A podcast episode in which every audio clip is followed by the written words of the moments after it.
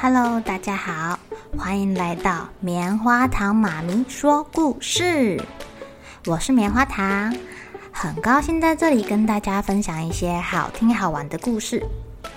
偷偷预告一下，每个礼拜五啊，棉花糖妈咪会跟大家讲一系列的原创故事。身体大公司要告诉大家，我们厉害的身体是怎么运作的哟，千万不要错过了。也欢迎小朋友在听完故事后，把你想到的画面给画下来。棉花糖妈咪会把它放在粉丝专页上面，让更多小朋友可以分享你的创意哦。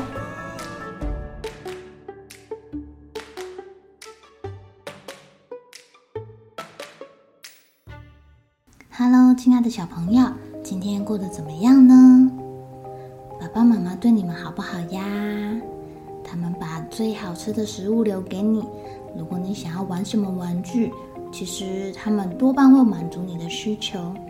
那你会怎么样对爸爸妈妈好呢？今天啊，棉花糖妈咪要讲的故事叫做《装成小鹿的坛子》。在中国古代啊，有一个人。他叫做坛子，他的家里虽然很穷，但是他的爸爸妈妈还是买最好的食物给他吃，当然是在他们能力范围所及啦，因为他们家很穷哎。那他也给他最保暖的衣服穿，让他的童年过得无忧无虑的。坛子渐渐长大啦，父母也慢慢的变老了。有一天呐、啊，坛子的妈妈就问他说。坛子啊，为什么最近天色越来越暗了呢？什么都看不清楚。坛子这才发现，父母亲的视力好像越来越糟糕了耶。他非常的担心哦，到处去打听这是什么原因。呃，老人家眼睛不好很普遍啊，不用太担心了。可能是营养不良吧？会不会生病了？有一个人告诉坛子。孩子啊，听说鹿奶营养又温和，对老人家的身体很有帮助哦。可是坛子家这么穷，怎么会有钱去买鹿奶呢？坛子想来想去都想不出什么好办法。这时候啊，他看到隔壁的大叔打猎回来啦。大叔，大叔，可不可以借我一张鹿皮？我用完就还你。坛子因为很孝顺啊，在地方上是非常出名的孝子，所以邻居呢很放心的把鹿皮借给他。坛子要鹿皮干嘛？他把鹿皮披在身上，装成小鹿。哎，他偷偷的、偷偷的混到鹿群当中，模仿他们的声音，模仿他们的动作。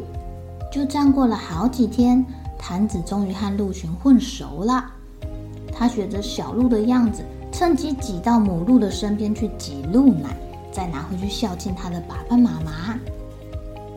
坛子的父母啊，喝了鹿奶之后呢，视力不再恶化了耶，身体也变得更健康喽。体验到了这个鹿奶的功效，坛子啊，他就更努力的去挤鹿奶啦。有一天，一群猎人到山上打猎。小鹿们看到猎人，就吓得纷纷逃走了，只剩下披着鹿皮的坛子。哦，他吓到站起来，跟猎人说：“不要射我，不要射我，我是人类啊！”猎人看到坛子也吓了一大跳。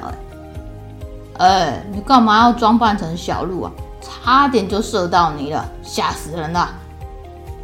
坛子啊，他就把嗯爸爸妈妈生病的事情告诉猎人。也把他没有钱买鹿奶的事情告诉了大家。猎人们听了很感动，哎，他们合力捉了两只母鹿送给坛子。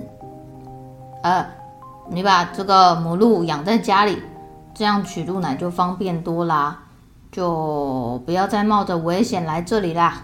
哎呀，要是我们不小心射到你，那可就糟糕啦。